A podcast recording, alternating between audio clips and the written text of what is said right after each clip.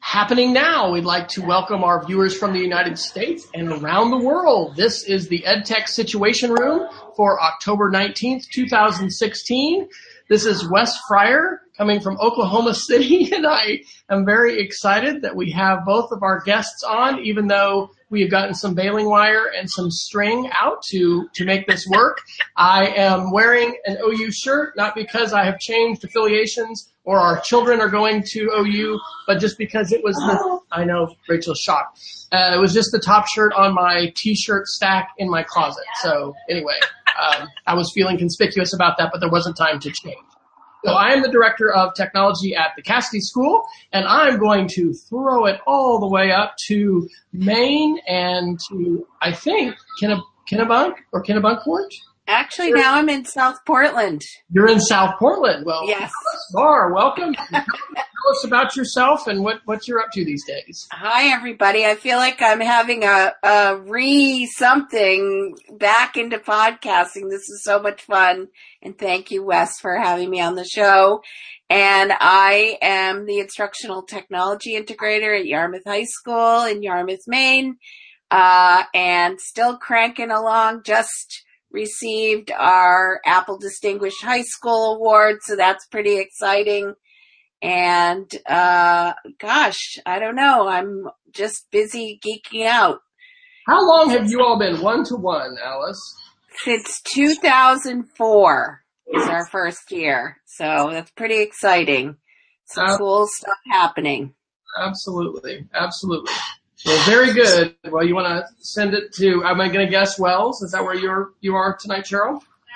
Yes, it is. And this is Cheryl Oakes, and I'm in Wells, like with the mailing line hooking me together through phone, and I don't know what is going on in the universe on that, but I'm a high school special education teacher, and I also do a lot with technology, trying to level the playing field for challenged learners, and I'm happy to be here. Absolutely. And for the record, I was thinking about this, getting started. You all were certainly some of the first educational podcasters I ever listened to with Seedlings, and have been inspirations for years, and have been so thankful to get to come up to Maine a few times. And, you all have just been on the forefront of educational technology for a long, long time. So I'm very thankful to call you all friends and to continue to learn with you all. So for those of you, it says 2 viewers. I think that may just be you and me, Alice. Sometimes we do have some live. I saw Peggy George in some comment that she was waiting to listen in. Yes, Peggy is usually a live viewer, and we have a few folks that have tuned in. But for those of you that wherever you happen to be in space and time, most folks who are listening to the show are doing so after the fact. This is the EdTech Situation Room. You can find us on edtechsr.com. You can click the link at the top that is cryptically named links, and there you'll find the show notes for any of the resources that we plan to talk about or the ones that we happen to that we'll put in during the show or afterwards. And generally, Jason Neifer, who is from Missoula, Montana, is my co-host, but Jason has been on assignment, as it was, the last week and for next week as well. And so I've had a chance to look at that. Oh, but he's muted. Okay. That's okay, Cheryl, but we can see you. That's good. But it won't, I'll have to click on you because it won't automatically go to you. With the audio, but that's okay. As you start to talk, we'll switch over. So, before we jump into the article, Cheryl, tell us how things used to be for the web, wasn't it webheads? Is that webheads? How tough was that back in the day? Wasn't that just like 5 years ago or something?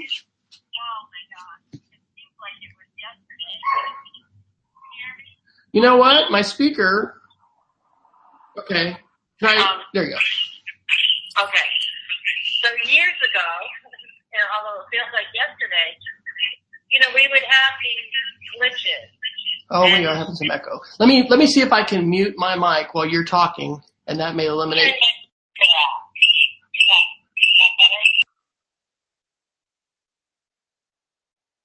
Oh, that's not going to work because your audio is coming through here. Well, that's weird. Now we're getting echo. Gosh darn it. Is that better? Yes. Okay. All right. So I'll talk through my phone. Okay. Keep it away from me. Yeah. Maybe my microphone is working then. I don't know. That's weird. Your computer's weird. Okay. So tell us about Webheads. What was it like just a few short years ago when you were trying to do this kind of thing? Well, first of all, the biggest thing that I had to wrap my head around was time zone across the world. Because I would be speaking to people in Paris or people in Brazil, people in Japan, and we always met on Sundays at noontime, Eastern Standard Time. And so that was a way that the web had committed to one another to make contact and practice English. So it was really for English language learners. And it was managed with Van Stevens and online free technology courses for basically for English language learner instructors. Was that how you did the webcasting where you had to hook up SoundCloud or not SoundCloud? What was that thing called? Soundflower and all of that, and you had to. That was so convoluted. Rogue me. Oh my gosh. Yeah. So I was thinking about going through that class, but I never did. And thankfully Google, released Hangouts and. Right. We had like three different things we had to do to get started, right? Like we'd have to line everything up, literally, the sound, the Skype call, and something else. And then it would be like 1, 2, 3, go. So we're going to sound really old to people and not very long, talking about these old days. I remember in the early 2000s at Texas Tech when I was there, we had student teachers taking videos of them teaching, and to get that video online on the QuickTime streaming server, and people had to have the plug-in, and even when you did all this work, no one even looked at it. I mean, it was crazy. So, okay, well. Yeah. Let's jump into a question or an article, and we'll just kind of share a little bit about it. And the first one I wanted to mention was from Adweek, which I've never even heard of before, so hopefully it's a legitimate source, from October 14th. And the title was Snapchat Beats Instagram and Facebook as the Top Social Platform for Teens. And so I'll throw this one to you, Alice, first. How have you all seen at high school social media use morph, and do you all block all those things, or how are you seeing this trend line happen at Yarmouth High School? So we used to block Facebook, mostly because of bandwidth, not because we didn't want kids on it, but so now we have nothing blocked. Outside of SIPA and COPA, obviously. But kids, it's actually funny that this question came up because I asked kids the other day, we were doing a project, and what is the best tool for that project? And we said, should we have a Facebook page? And they looked at us like we had three heads. Too old. The adults are on that, basically. They love Snapchat, but they don't think it's a good tool for school because that's where their friends are. They love Instagram, but they think it's not a great way to do a school-wide project or something like that because of the way you have to follow people, so it doesn't have great privacy settings. And in terms of Twitter, they like Twitter, but they feel like Twitter is the news feed. Like they get all their news and their information from Twitter. So basically, I think what kids think is that Snapchat and Instagram are their personal things that they use. Twitter is their news feed, if you will, and Facebook only if they have to go to a group. Now, how about you, Cheryl? How old are the kids these days, and how does social media fit into their lives? Well, we're working with students the same age as the high school, grades 9 through, and we use Facebook and Twitter for our school news, for instant news going out to the community. The students obviously are not there. They're in Snapchat, and Snapchat is not streaming to Facebook. I think the kids are also using Instagram, but like Alice said, there's just to follow certain people, and it's not, I don't know, it's not a good feed. This is the first year we've unblocked Snapchat at school, and we have a social media director who, you know, documents things, and she wanted to have a Snapchat skin. I mean, it's just sound really old because I do. I mean, I have to ask my kids to teach me this stuff too. The only time the reason I got on Snapchat was that's where Alexander, our son, has been, and there was more communication with him, you know, via Snapchat. Anyway, I definitely think it's hard to help students, and I'm thinking of pre-service teachers that I've worked with, you know, university, make the shift of seeing, for instance, Twitter as a tool versus something they just use personally. And that's, you know, it's not a natural that kids do that or that make that kind of switch. So, the article said that of those surveyed, 80% of the teens use Snapchat monthly, 79% are on Instagram monthly, and 52% use Facebook. So that was saying that still half of them, you know, used it, but definitely the majority of the use is on the Snapchat and Instagram. Cheryl, do you all block any of those things at school, or how does that handle filtering wise? No, we don't block any of that. Do you think that's common in Maine as far as a more open approach to filtering, or are you all outliers? I really don't know. I don't know if it's 50-50 or... Alice, do you have a sense of that? I think 50-50 probably. I think many schools are unblocking, but I would say many still do block. I mean, I've heard a lot of blocked. Right. Okay. All right. Well, The next article, I think I'm going to actually skip that one, the one of the future without jobs. It's a pretty powerful one, but I want to go to the Google one because I know you are both very, have been very intensely involved with Google Certified Teachers and Google Summits and all of that kind of stuff. The article is from the Google official cloud blog, September 29th. Oh, look, and I didn't even link the article. I linked, well, maybe I linked. Maybe it is linked on I linked the wrong thing. It's called All Together Now, Introducing G Suite. It may be the most recent post that they've got there. Do you all want to tell a little bit about what you have done with Google and then bring us up to date? I don't know if you all are still doing googly things with EdTech team or with summits or whatever. Cheryl, you want to start on your Google updates in terms of what you've done and are doing now? Sure. I'm going to, hang on just a second. I'm going to try to turn off my speaker and turn it back on. I don't know why my phone's, there's off, back on. Okay, try now. So I am a Google Certified Teacher, now Google Certified Innovator. And I still like to promote the Google tools. So I recently presented for our adult education.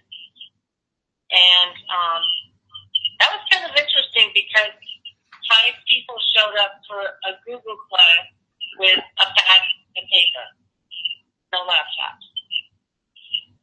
And I was pretty shocked, so I went and got a bunch of Chromebooks and said, you know, we're going to use for this class.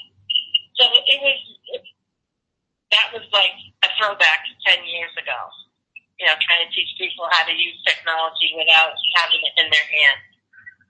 And then 2 weeks ago, I was invited to Yarmouth, and I presented 2 different times on digital tools for challenged learners.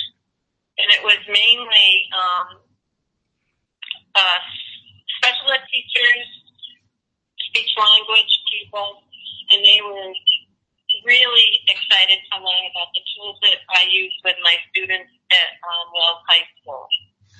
And I was very nervous, Alice, because six of your people walked in and said, "Oh, Alice has told us so much about you. We can't wait to see you." It's true. It's true. Well, hey, Cheryl, I just had a thought. You have your headset still, your headphones? Why don't you try to plug that into your phone? Because that, are you getting a little echo? If you plug that into your phone, that might, if that has a microphone as well. Well, I bet it does. And then, then you're going to do your earbuds. And then turn. Yeah. Okay. Well, yeah. Okay, good. I'm not hearing the echo. Is that okay? Yeah, that's good. Yep. Okay. Woohoo! More baling wire, more duct tape. We're going to keep rolling. So tell me, because I saw the hashtag for that. So that was a Yarmouth High School professional development day? Yeah. Want me to go? Very good. Yeah, Alice, tell us about your googly biography. Oh, my googly stuff? Well, Cheryl and I went to California this summer for the Google Geo Institute in Mountain View. That was so much fun. We spent a couple extra days in San Francisco, and then we spent 2 days at Google, geeking out on their geography tools, My Maps. We used, oh my gosh, here goes my memory. What else did we do, Cheryl? We did My Maps. We did some, virtual.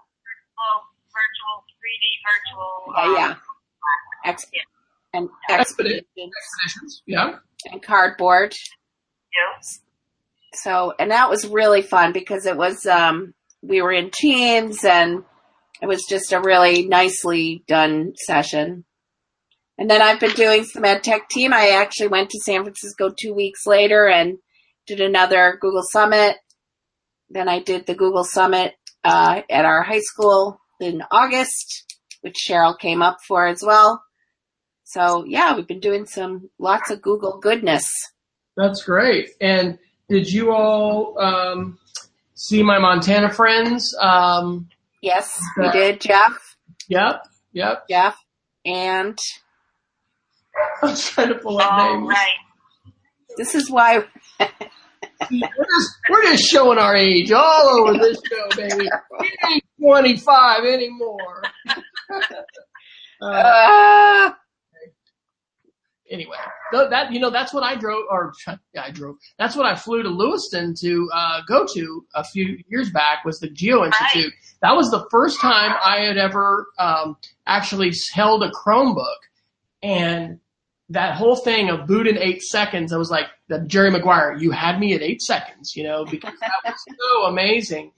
And that was also the time that they had the guy who wrote the fourth part of The World, which is an amazing geography book. And they had two of those. They had one in Washington where based on the Waldseemüller map, which is the most expensive thing about Library of Congress has ever bought, $10 million first map to ever put the word America on North America. Anyway, that's an amazing book. And I love that. So I just love the geo stuff. So have you brought some of that back to Yarmouth, Alice, as far as you have some geo projects going with teachers? Mostly expeditions. We did expeditions with an iPad since it's come out now for the iPad. One of the history teachers was doing absolutism with Louis XIV the other day. So to be able to take the kids right to Versailles was awesome. And the kids, these are sophomores, they thought it was so cool. Now, did they use their phones, and did you have them install it early? Yes. Okay. Because that's been my challenge. I bought some of the plastic, Google Cardboard, but not having high-end touches. I've just had trouble getting my act together with students, having them pre-install so that it's, because some of it, we were trying to do the Clouds Over Sidra, United Nations, refugee story from Syria, which is wonderful, but it's over a gig in size. Or if you tried to stream that on our student network, anyway, the bandwidth is so. That's one of those things that we have yet to, I think, realize the exciting potential of. So So I was very impressed with the way Expeditions worked, because the kids downloaded the Expeditions app, but the Expeditions actually live on the iPad that the teacher has to control the what the kids are doing. And okay. I did it on our network. And so basically I did pre-download the Versailles Expedition, but the kids did the downloading right there in class. So at the beginning of class, the teacher said, download this app. And then they put on their cardboards, and she controlled the experience, but it was very flawless, because, and I think it's because the kids weren't really, like, they were using the iPad. I mean, they were connecting to the iPad. So maybe there was some local stuff going on the network, maybe that wasn't all going out. Yeah, it doesn't go out. I don't feel like the kids are accessing the network. They're just accessing the iPad. Wow. Okay. So you've inspired me to give this a shot with some of our, we discourage use in middle school of phones, but at high school, pretty much, everyone has them. So I'm going to visit with some folks and give that a try. Cause was it this summer that went out of beta and became a thing everybody could do as far as Expeditions? Yeah. I think that it was out for Android. Now the iPad just came out a couple weeks ago, and okay. I put it off because I thought it was going to take some setup. It took me 10 minutes to set it up. Oh, that's great. Wow. Cheryl, what was the highlight of the Geo Institute for you this summer?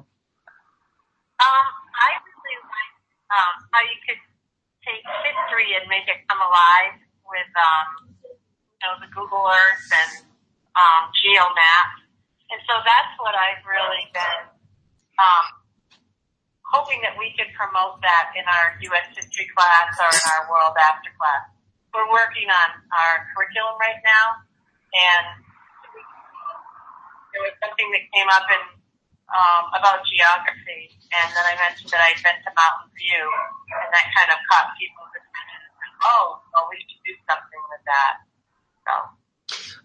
So, back to your adult Google class that you taught. What besides having the Chromebooks in advance or encouraging them to bring them in advance? Any other lessons learned from teaching Google to adults that are not as familiar with the tools?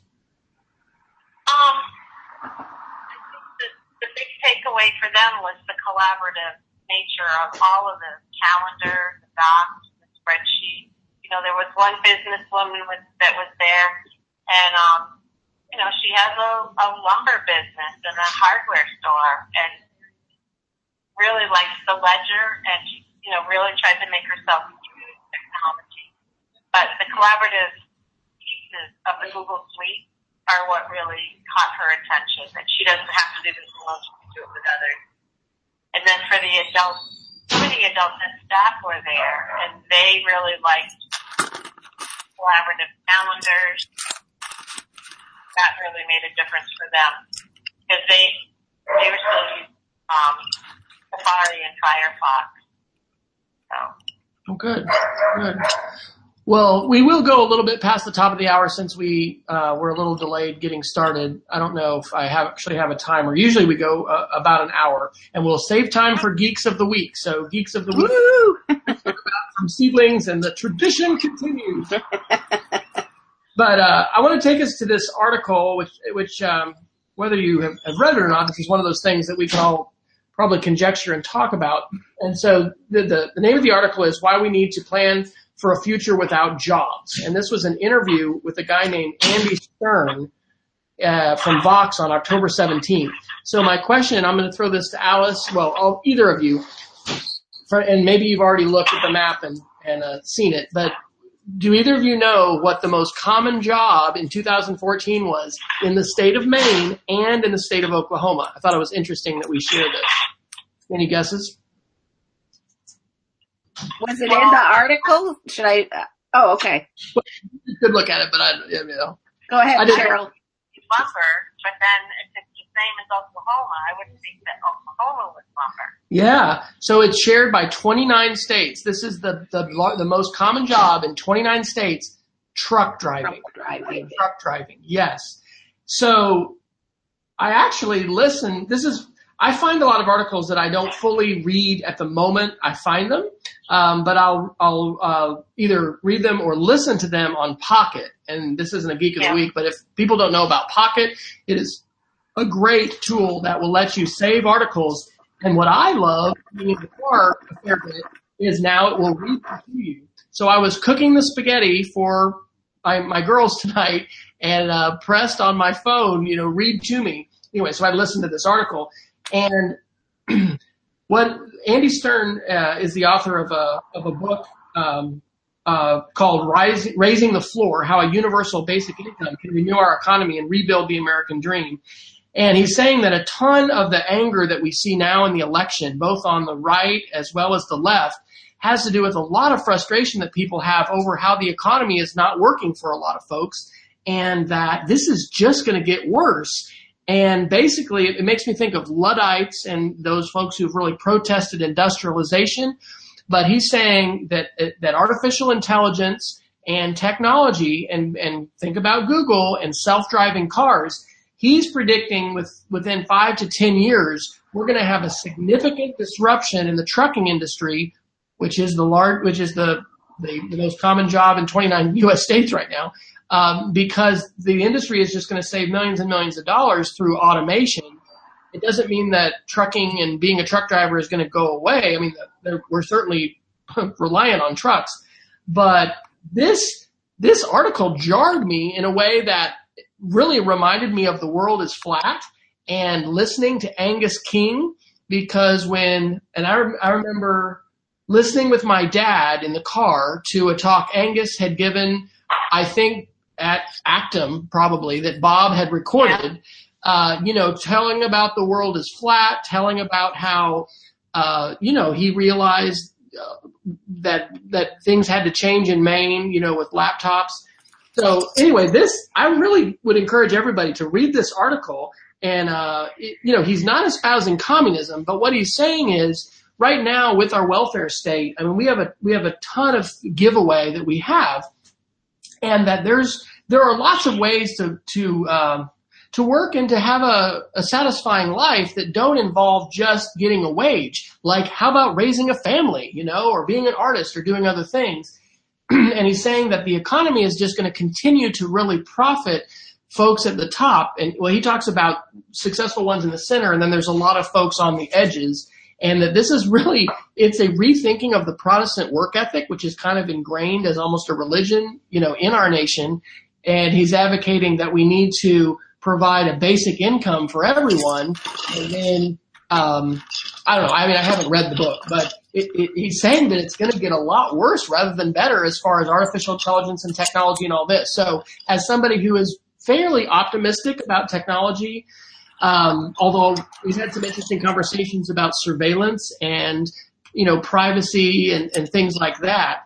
I'll just open that up to either of you to jump in. Any thoughts about those topics? Alice, do you want to jump in? Or? Well, I just was going to say the one quote that stood out for me was, "Our concept of work is problematic." And that actually also made me think of Thomas Friedman and The World Is Flat. This is another big shift, another big disruption in how we think about it. Only it's happening faster than the last time. Correct. Yeah. And catching us. I mean, I've heard, and I'm sure you all, the Alan Novembers, the Ian Jukes, the futurists, that will tell us about Moore's Law and how many decades it took for televisions to be adopted, and then CDs came and all this. And so we are living in that elbow of exponential change. But, try to be optimistic and think about what Richard Riley did as Secretary of Education, some quote about how many jobs will, the kids will have in the future that haven't been invented yet. And we hear people banter that kind of thing around. And there certainly are opportunities, but there's also, we needed a random way to assign students to lunch tables this year. And so I know about this website called Fiverr, where basically you can pay $5 and have people do lots of coding. Well, we ended up paying $22, but somebody in India, you know, wrote a quick Google script that randomly takes the kids, makes sure that there's no one at the same table, or no, well, obviously they're not the same table, that they haven't been at that table before, and there's no more than 9 students at the table. I'm about to contact him again and say, but wait, we need to make sure we only have no more than 3 people in the same grade level, because some of that wasn't balanced. So it makes me think, you know, the world is flat. There are these coding opportunities, but that guy's not getting rich from me, you know, doing the coding. And so anyway, what are your Well, you know, when I looked at the UBI, I can't remember what it stands for, but it's the Universal Basic Income. Basic Income, yeah. And it made me think of livable wage. And I don't know if it's Harvard or Cambridge really talks about that concept that, you know, professors, custodians, food service, dormitory, maintenance workers should have a livable wage. It shouldn't be lopsided. And so, you know, I thought, well, you know, that makes sense. And then when he talked about if we don't do this, we're going to be headed towards the Hunger Games. And that, I think kids will relate to that. Adults will relate to that. You know, we just don't want to limit ourselves. And if you listen to a couple of our candidates for Senate position in Maine, they're talking about how we've lost all these jobs in the woods, how we've lost all these jobs for shoe manufacturing, and that the people who've had those jobs were just, they walked off the cliff and that was it. There wasn't anything to replace that. And my thought is, after, you know, looking at a little bit of this article, it, you know, we need to think out of the box. And I think Maine has specifically empowered people to be entrepreneurs and, you know, to start a sausage business, start the whole craft group. It's not just a Maine, New England thing. It's, you know, it's gone all through the state. Everybody is, you know, taking some of their chutzpah, some of their entrepreneurial spirit, and providing for those local jobs that are very successful and expanding to more. So I think, you know, it's power to the people. It's not waiting for a paper company to come in and, you know, make thousands and hundreds of millions of dollars and then all of a sudden leave. And the people are responsible. So I think it, you know,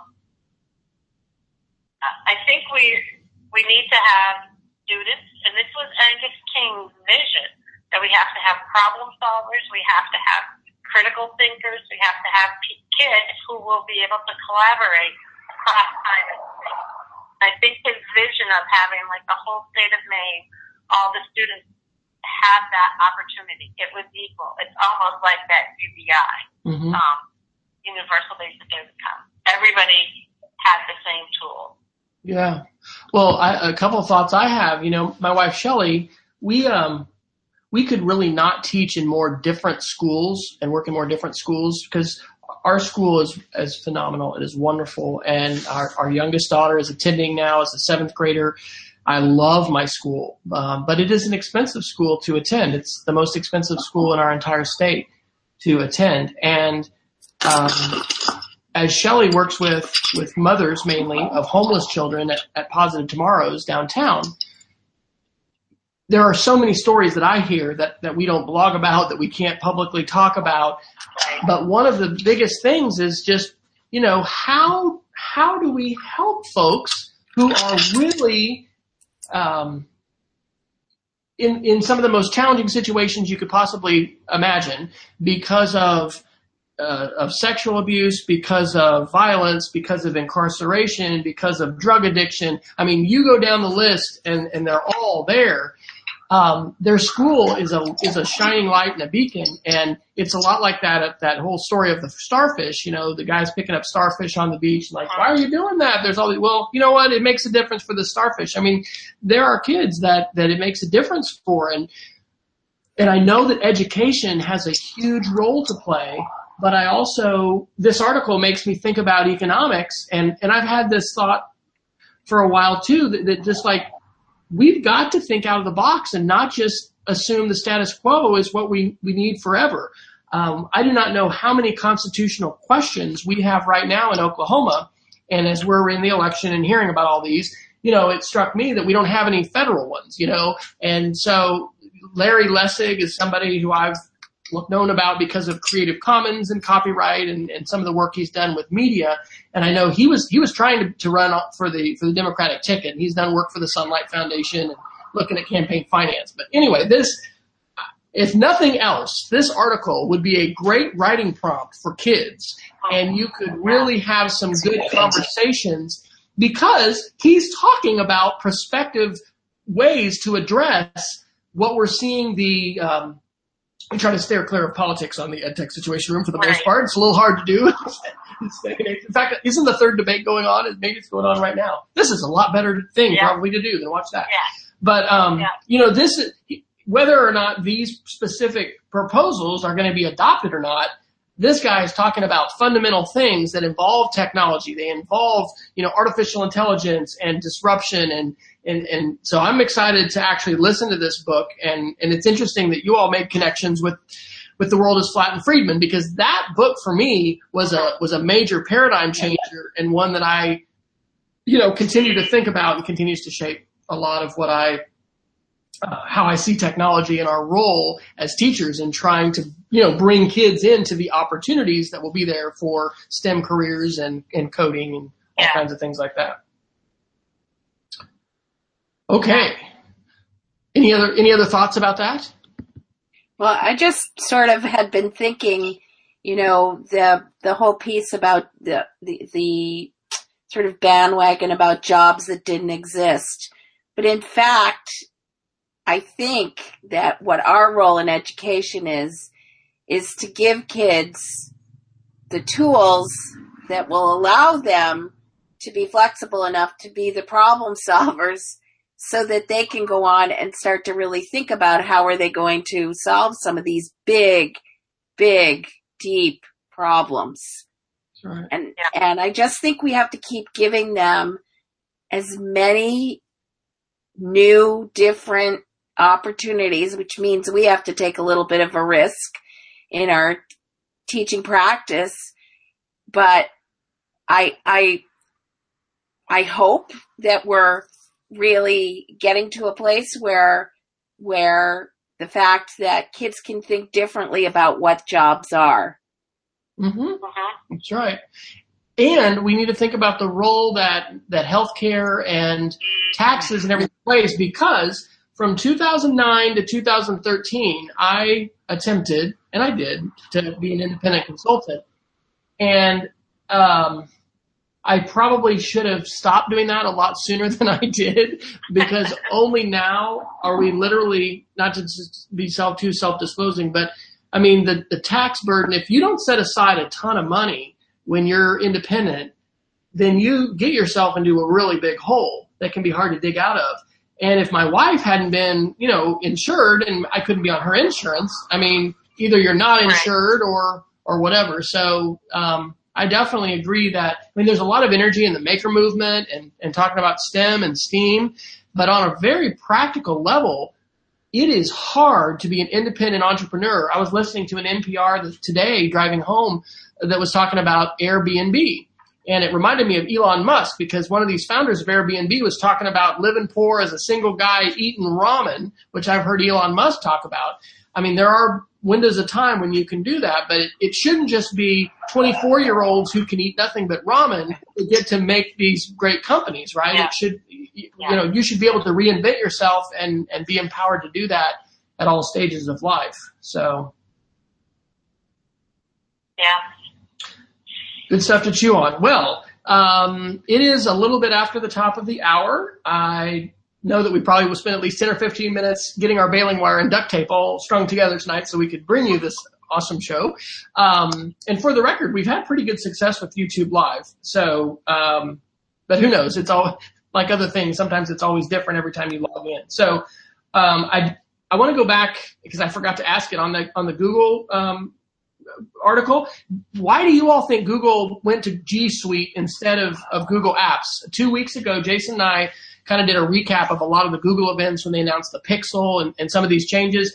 And I read that at the event, Google had talked about seeing AI as the next really big thing. You know, mobile is playing a role, but AI is really big. So my guess is that it has to do with Google wanting to be seen as more than the apps, but you all are Google, more googly than me. So do you all have a thought on why it's now the G Suite? Somebody decided it needed to rebrand. I don't know. What do you think, Cheryl?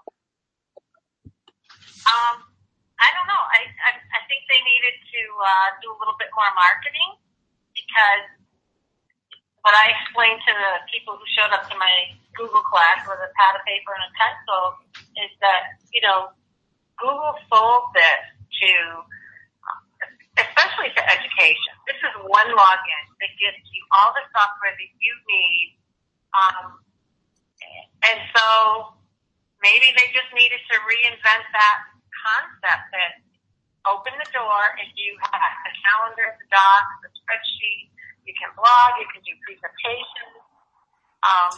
Everything lives in that one place. Well, go ahead, Alice. Oh, I was just going to say, well, in the outside of a business that uses the Google tools and outside of the education, that many people don't even know that set of tools exists, even if they have a Gmail account. So I wonder if that is one piece. And then the other might be, honestly, everybody got confused between GAFE and GAF. And, you know, that was sort of unwieldy. So, you know, you sort of wonder if all these things didn't pile up. And the suite makes sense that it means that there's more than Gmail, basically, and right. Search. Right. Well, and definitely a big thing that's coming that we've talked about a little bit is the merger of the Google Play Store with Chromebooks. And so the potential for Chromebooks to, you know, have a touch interface, some already do, but to bring the store to that. And I do not want to get you in trouble with any of your Apple friends, as I will not go into the details of, but I have gotten myself in trouble saying, I said the word netbook too often in 2009 that made some people angry. But, would any thoughts that you all want to share as far as how Chromebooks fit in? And I mean, we have MacBooks for all of our faculty right now. We're looking at refreshing. Well, in the next year and a half, we're going to have 90 refreshes at our elementary and our middle school. And so we're looking at what are we going to get? And we had a conversation this week. And if anyone's listening, no decisions have been made. These are just conversations. But, you know, what would that look like if we did a Chromebook and an iPad? You know, versus just a $1,000 MacBook Pro. What are your thoughts about where Chromebooks fit into all of this? Because you all are very, very, you like me, I think, I can fairly say this, have drank Google Kool-Aid and the Apple lemonade, and they both taste, you know, good, and you enjoy being able to have them both. So any thoughts on where Google fits in and Chromebooks in the landscape of your schools? Well, at my school, we have Chromebooks. The faculty have the Mac Air, and our students use Chrome. And it was interesting when I was at the Yarmouth and Falmouth workshop, I would mention a Chrome tool, and some of the teachers would say, "Well, the MacBook can do that. The MacBook can do that." And my own point is that if you are in Google Chrome and your student goes home and uses Google Chrome, they take all of the tools that they had in school. Versus if I'm in Pages or I'm in iPhoto or I'm in Numbers, I have to have a couple of steps before I can export export it in a format that I'm going to be able to use. So, you know, we're blending. We have MacBooks and we also have iPads, but the majority of what goes into student hands are the Chromebooks. Now, Alice has a different protocol at her school. Right, because Alice, as I recall, you all, your board voted when Maine was encouraged to go iPad that your local board would pay more so you all could stay with MacBooks. Is that right? That's correct. And our purpose for that is because after grades 7 through 12 have them for 4 years, we buy them out from the state and push them down to the lower grades. And that's how we've been able to be 1-to-1 grades 2 to 12. So, Alice, your video went out just a little bit. There is a bandwidth adjustment that you can do at the top. If you click at the top, I don't know. It may have been a temporary glitch in your video, but the audio blipped just a little bit. So you said you've moved some MacBooks across levels, and that's allowed you to stay 1-to-1 MacBook at the high school. Grades 2 to 12, because what we do is after 4 years, we lease the computers for 4 years. We then buy them out at the end of the lease, and so we push those down to grades 2 to 6. So that's allowed us to be 1-to-1 grades 2 through 12. Have you all put SSDs or solid state drives in any of your MacBooks to lengthen the life of them as well? Some of them, but not as many as we wanted to, and that was a financial thing. Yeah, we've done so. Yeah, we would have liked to do that, okay. But we're on the last year of this one, right? So we're just finishing 4 years again. So we'll now be able to buy out those MacBook Airs. Okay. And do you give your teachers an option to buy those back, or what do you end up doing with them? No, we keep them all in school and moving them in the district. Yep. Very good.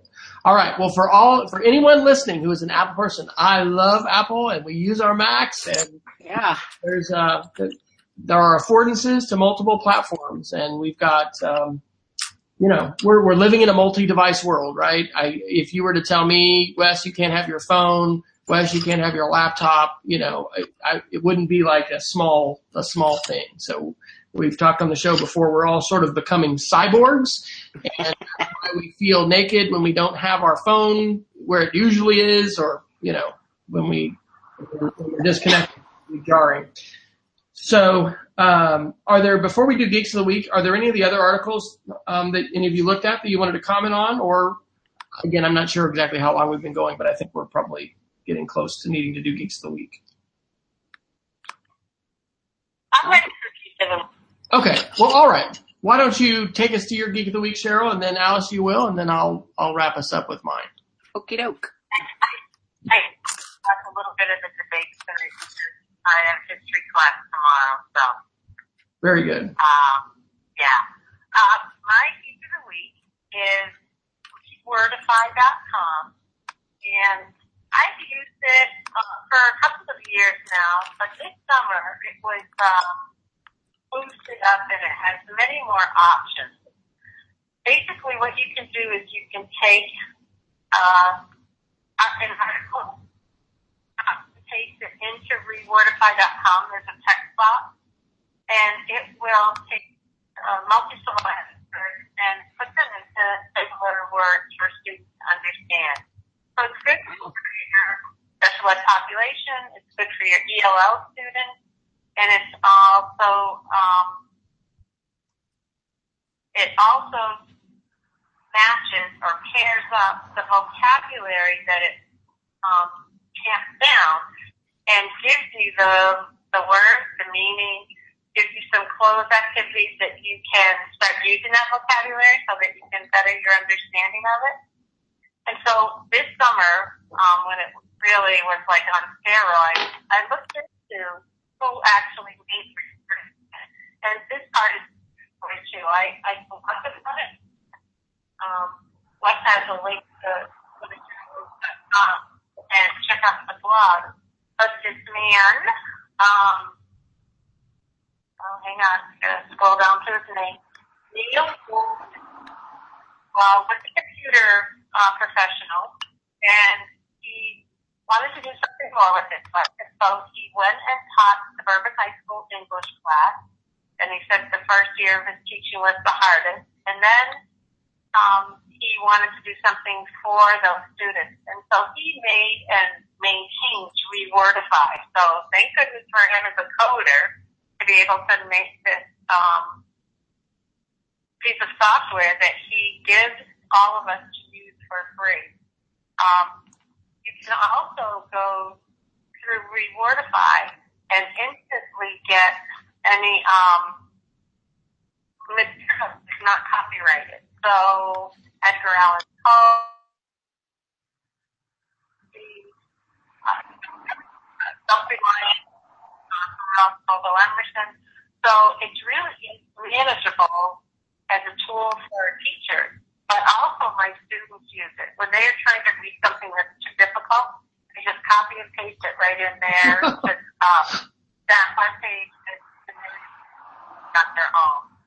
So, sign of the times, and it makes me think, Cheryl, of your Google search stories that you were featured in, which I don't know that I think they took that away, right? That they used to have a grade level or something that you could click on right within search results. What was that they had? That was readability, the reading level of the search results. Yeah. Right. Come back. So and probably a sign of the times. It's like, you can have your Cliff Notes or whatever. I'm trying to Spark Notes now. Anyway, great tool. Alice, what do you have for us this week? Well, I found this tonight, actually, which was the new Google blog called The Keyword has a feature on it. They're strictly for education, and today there are some new time-saving features in G Suite for education, but there are some very cool features that I think teachers are going to love. The first one is that in comments now they've added action items. And so if you put in a comment and type in a student's email address to go with it, it will not only send them the email, but it will put on the document a little badge that shows that they have to do some follow-up work. And it actually takes them to that work. It's pretty cool. What? Yeah, it's really cool. So it says, for the example they use is to do a little piece of follow-up, schedule a weekly check-in, you assign that to them, and then it goes, there's a little badge on the document that it goes to. It's really cool. That's great. Nice. Yep. We're going to use that, I'm sure. Let's see. Then the next one is the search. The badge lets you search for the action items in your Google Drive. So that's cool. You can just search out action items. And then now in forms, they've added it's word prediction. So the example that they use is, what day of the week are you or your parents available? And forms will automatically determine the checkbox is the ideal question. How's that? Can you say a little artificial intelligence, little machine learning, a little virtual assistant? But here's the bonus on this one. They have now added the ability to upload a file to the form as you're answering the question. Wow. So as an attachment? Oh, yeah. Yes. Yeah, boom is right. Wow. And this is worth the price of admission, ladies and gentlemen. Of the week with Alice and Cheryl are going to always blow your mind. So awesome. How did you find this? Twitter. There you go. Yeah. There you go. All right. Well, I'm not going to elaborate at length on all these, but we have a very avid YouTuber now in our home. Rachel is over 500 subscribers on her Minecraft channel. So search for Rachel Artist. In fact, Rachel and I are both going to give TEDx talks next month in Enid, Oklahoma, at a middle school TEDx event called TEDx Waller. And she's going to talk about, I think the title of her session is Tales from a Teenage YouTuber. But she has friends all over the world that she connects with on Instagram and YouTube, and has played Minecraft with Connected Camps out of California. And anyway, we now pay a subscription fee. I think it's maybe $5 a month for this library of thousands of copyrighted open songs. Well, it's actually licensed. And so because she has access to this, she has all these great songs, and she doesn't have to worry about ever being taken down with copyright. And I mean, it's pretty cool. So anyway, TubeBuddy I found, and I was passing that on to her, and it's a Google Chrome extension that gives you a lot of management tools for your YouTube channel. So you can bulk do more and do more management things. And I really do think that having a YouTube channel professionally and personally as a sandbox to experiment with and play with is a good thing as an educator, but you know, for us to have them for our classroom. And this is the second year we've had a shared student projects YouTube channel to encourage teachers who are reluctant or just not sure, do I want to do my own YouTube, to say, hey, come on over here. And we can add them as a manager, or we've actually set up a separate, in some cases, student account that we let publish into that. So next thing is also Googly. I've found this group of Iowa guys that they call it the GAIF Admins Podcast. So maybe now it'll be the G Suite for Education Admins Podcast. But I just, was listening to the first one. They did one at a recent Iowa conference and great stuff. And it's one of the things that my assistant tech director and I are both wanting to get more information about are the tools within the admin panel. And then the very last thing quickly is that we have a digital citizenship team at our school, and we've been tasked to create a 5-year strategic plan for digital citizenship by our headmaster. And in the course of those studies, this Providence Day School digital citizenship website, it was actually shared last weekend by Sue Bearden, who is now a White House Fellow for EdTech. And it's just a great resource. And I love how they're talking about at their school really working to change the vocabulary and the ways in which teachers are regularly talking about these things, not just in computer class or not just once a week, because it is, of course, Digital Citizenship Week nationwide, but throughout the year, because just like ethics, it's not something that's only reserved for the second week of October or whatever this is. It's something we need to be talking about all the time. So if you would like to access these amazing links and more, you can visit edtechsr.com/links and check those out. We are here usually on Wednesday nights. We rolled earlier a little bit because of our wonderful East Coast friends. But normally Jason and I are here at 10 p.m. Eastern, 9 p.m. Central, 8 p.m. Pacific, and 7 p.m. I think I said that wrong. 8 p.m. Mountain and 7 p.m. Pacific. So to take us out, would you all just kind of like to tell us where people can find you online and where you're sharing things these days? How about you first, Cheryl? I don't blog very frequently, but I'm CherylOakes.com.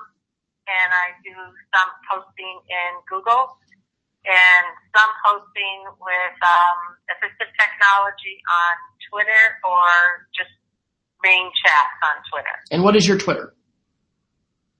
Cheryl Oakes 50. Cheryl Oakes 50. Okay. And how about you, Alice? AliceBarr.com is my blog. And at Twitter, I'm at Alice Barr, all one word. And on Google, I'm plus Alice Barr. And that's more or less where I share. Yay. And I am W. Fryer on Twitter and speedofcreativity.org on the blogs. And I'm so thankful that you all joined. And thanks for you all virtual hug, and just so great to know you all. And we'll have to do this again. And we'll figure out what happened, Cheryl. There's something weird that happened. But hey, we're problem solvers, right? Figuring stuff out. So for the record, we've had the iPhone on speaker, called up to Cheryl, and we had a little echo, and the earbuds solved. So Cheryl always ends her. We'll let you take us out, Cheryl. What is your closing salutation? Oh, let's see. I'm going to do some shout outs to people. This is Cheryl Oakes. A shout out to Miguel Gula on last week, I noticed. And Jeff Hugo started off at Dave Cormier and Doug Simonton, all the guys that started EdTech Talking that the web had. Cheryl, over and out for Wells, Maine. All right, Alice, do you want to say goodnight? Thanks for having us on. It was really a pleasure. I want to give a shout out to Peggy George, who's in the audience. Awesome. And over and out from South Portland, Maine. All right. And good night from Oklahoma City. Until next time. All right. Thanks, Glenn.